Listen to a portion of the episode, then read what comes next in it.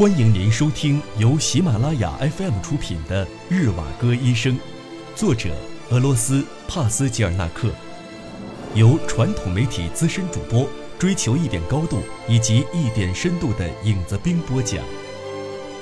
第三十二集。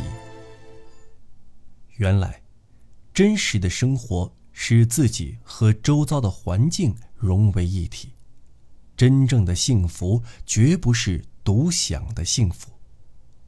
因为野鸭和酒在这个城市已经是独一无二的东西了，所以也就失去了它们原有的滋味。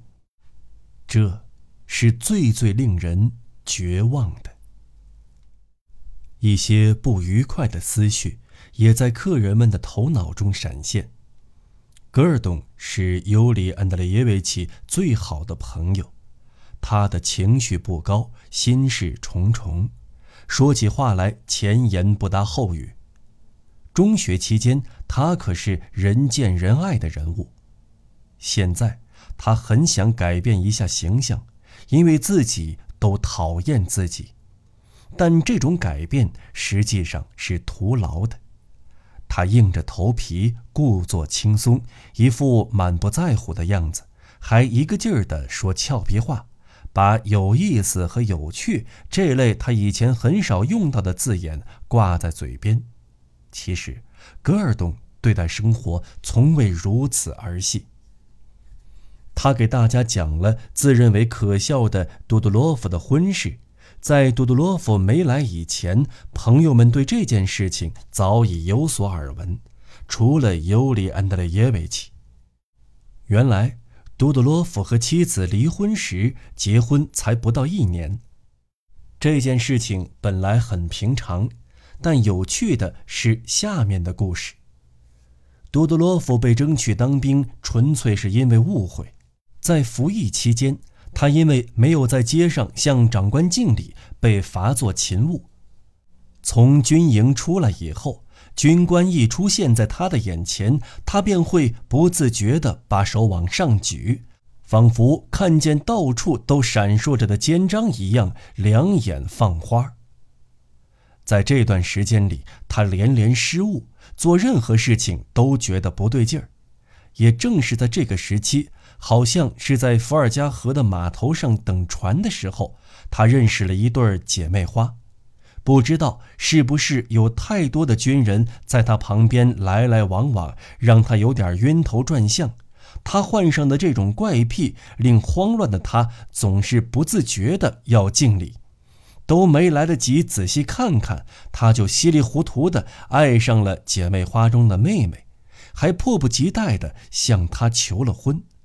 很有趣，不是吗？格尔东一次次地反问。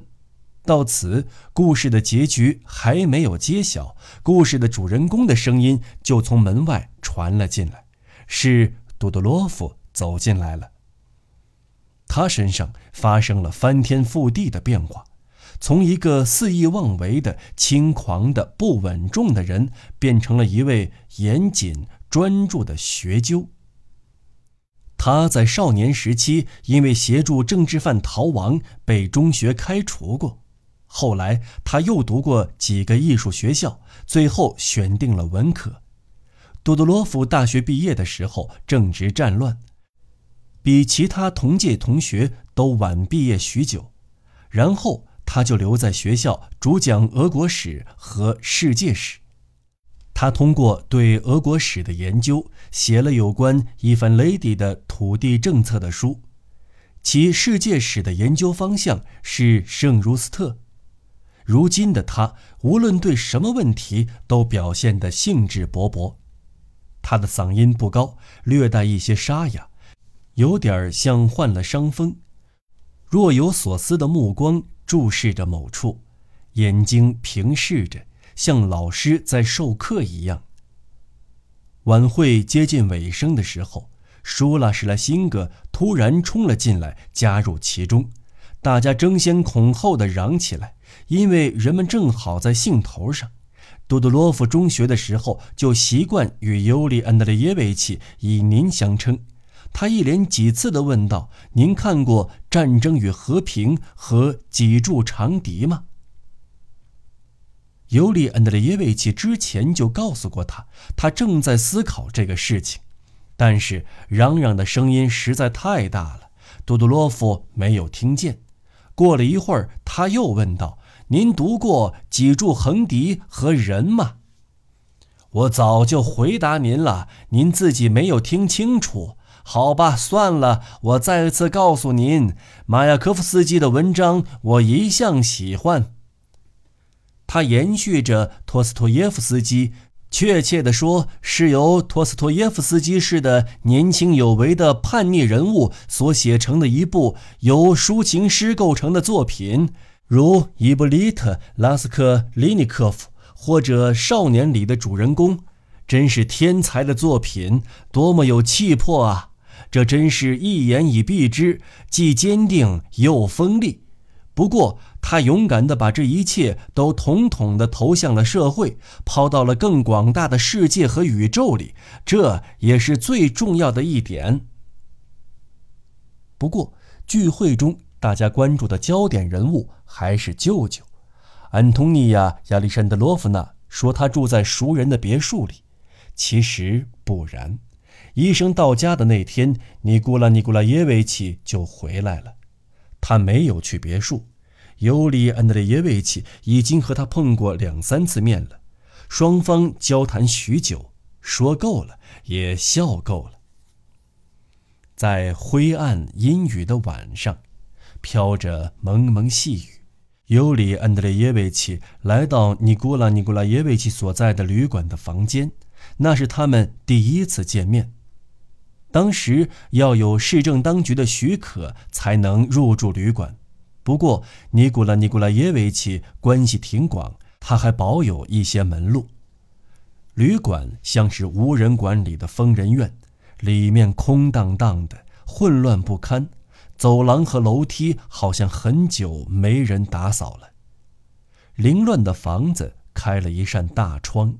从窗户俯瞰外面，是一个无人的广场。因为动乱，这种恐怖的空旷似乎只有在梦中才会见到，而现在却如此真切地呈现在眼前。这是一次激动人心、令人难忘而意义重大的见面。现在真真切切地出现在他面前的是他童年崇拜的偶像，少年时期思想的导师。尼古拉·尼古拉耶维奇斑白的头发倒是别有一番风采，剪裁合身的进口西服，以他这个年纪来说，还显得很挺拔、很潇洒。当然，在这个风起云涌的年代，他个人的经历。就显得不足挂齿了。现在发生的大事掩盖了他的光彩，但是尤里·安德烈耶维奇根本没有从这个角度来评价他。尼古拉·尼古拉耶维奇谈到政治话题时异常冷漠和平静，还有那种玩世不恭的口气，都让他觉得十分诧异。他那种自制力，在今时今日的俄国。几乎是不可能存在的。从这个角度来看，又恰好是他本色的体现。但这样的特点实在是过于突兀了，显示出不合时宜的落后和古板。但初次见面时，他们考虑的并非是这些，他们泪水连连也不是因为这些。异常投机且热烈的谈话，因为激动的拥抱而常常被迫中断。尽管种种回忆纷至沓来，往事浮上心头，那些日子里各自发生的许多事也历历在目，但是两个亲缘相连、创造力极强的人在一起，只要一说到投机的地方。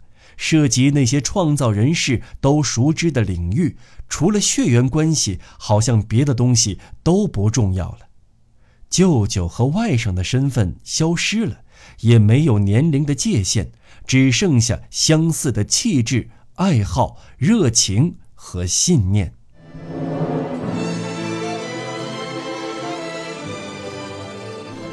您正在收听的是由喜马拉雅 FM 出品的《日瓦戈医生》。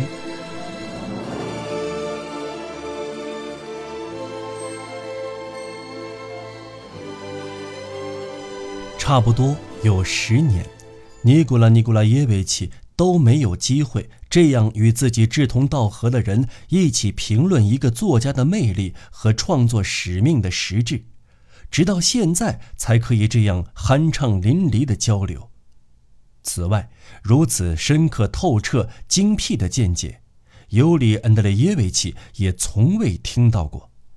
那些一针见血的评论使他深深折服。两个人口中不时发出惊叹声。双方那不谋而合的想法使他们激动地抱住头，在房间里到处跑，或者来到窗户前，轻轻地击打着玻璃。不需要任何语言，他们为彼此的惺惺相惜而感到惊喜。他们第一次见面时的情形就是这样。不过后来在公共场合，医生和尼古拉·尼古拉耶维奇又见过几次。在众人面前，他的表现和第一次有着天壤之别。他觉得自己只是在莫斯科的一个过客，不过他同时享受着这份感觉。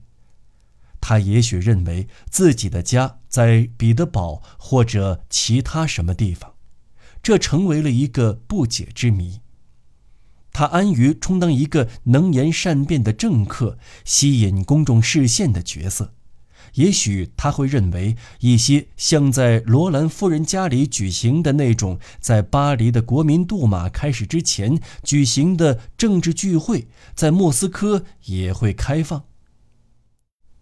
在莫斯科僻静的小巷里，有他那些慷慨好客的女友，他常常去拜访他们。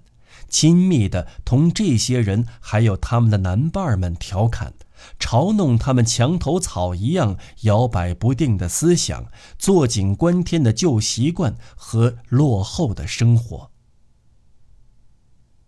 此次此刻，他可以尽情地卖弄自己在报纸上看到过的铺天盖地的新消息。在以前。俄尔普斯派教徒宣讲伪经也是这样。据说，在瑞士，他结交了一位年轻的新女伴，还有未处理的事务和没有完稿的著作。这次回来投入到祖国沸腾的革命漩涡，只不过是暂时的。幸运的话，他平安脱身后，还是要重返阿尔卑斯山脚下定居。他支持布尔什维克。把两个左派社会革命党人视为知己，常常提起他们的名字。一位是笔名叫做米罗什卡·波莫尔的新闻记者，另一位是专栏作家，写政治评论的，名叫希尔维亚·科杰里。亚历山大·亚历山德罗维奇唠唠叨叨地责备道：“太可怕了！你和他们来往，尼古拉·尼古拉耶维奇。”就是那个米洛什卡算什么？还有那个里吉亚·伯克利，是可杰里，可杰里。尼古拉·尼古拉耶维奇纠正他的错误。不论是伯克利还是波普利，反正都一样，叫什么名字无关紧要。科杰里，对不起。尼古拉·尼古拉耶维奇十分耐心地解释着。他和亚历山大·亚历山德罗维奇争执了起来。我们不用争了，这些道理都是些毋庸赘述的基本常识。千百年来，底层人民群众的生活实在是难以启齿。可以翻翻那些历史教科书，那些称之为封建主义、资本主义的时期，老早就展现出了这种不合理和不公平的制度。一场合乎正义的变革早就在酝酿，最终将指引人民群众奔向光明。您是明白的，只是形式上对旧制度稍作修补，有如隔靴搔痒，必须要从本质上将它连根拔起，这样才能使整个体系完全坍塌。但是那又如何呢？不可能因为听起来太可怕就无动于衷。时代的步伐总是向前的，只是时机未到。这难道不是真理吗？哎，我们说的压根儿就不是一回事儿。你觉得我说的是这个意思吗？我是怎么说的？亚历山大·亚历山德罗维奇生气地说。随后，他们更加激烈地争论起来。像波普利和米洛什卡之流都是没有良心的人，喜欢说一套做一套。这样难道是做事的方式？言行不一。哦，稍等一会儿，我马上就可以证明给您看。写字台的抽屉被他弄得哐当作响，似乎要用这种声音来激发他继续舌战的灵感。他在到处找一本刊物，上面刊登了自相矛盾的文章。亚历山大·亚历山德罗维奇喜欢一边说话一边做一些无关紧要的事情，以此来掩饰他不太流畅的话语，诸如停顿和哼哼哈哈的语气。表明这种话语节奏是自然的。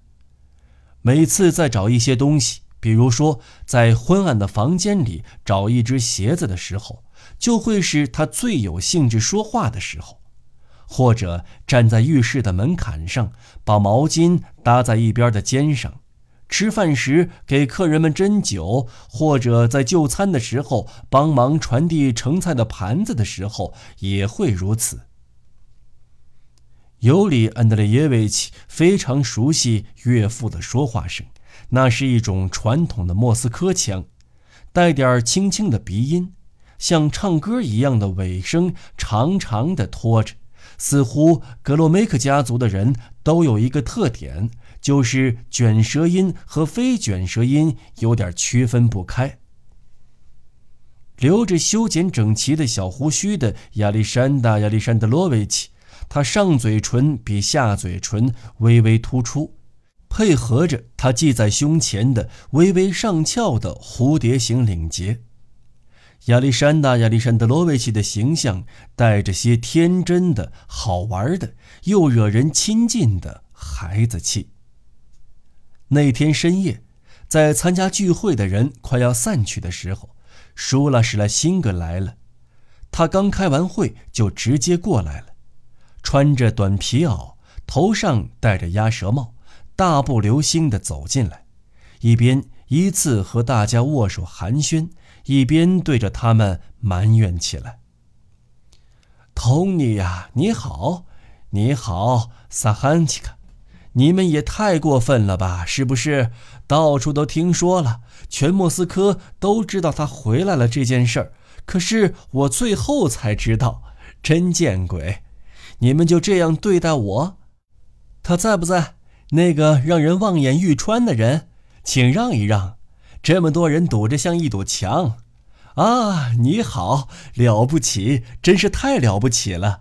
我看了你的书，虽然读不太懂，不过我真的知道，确实是写得好。这个大家都知道。你好，尼古拉·尼古拉约维奇。等会儿我过来找你。优了。抽个时间，我要专门和你慢慢的聊一聊。年轻的小伙子们，你们好哦，哥哥奇卡，你也来了呀？您是鹅吗？你嘎嘎嘎的干什么呢？要给你喂食了是吧？他对格罗梅克家那位远亲哥哥奇克叫喊着，此人对新兴的强大势力很是崇拜。他愚蠢又好笑，大家喜欢叫他小鲨鱼。从身材来看，他又高又瘦，所以又戏称他做“绦虫”。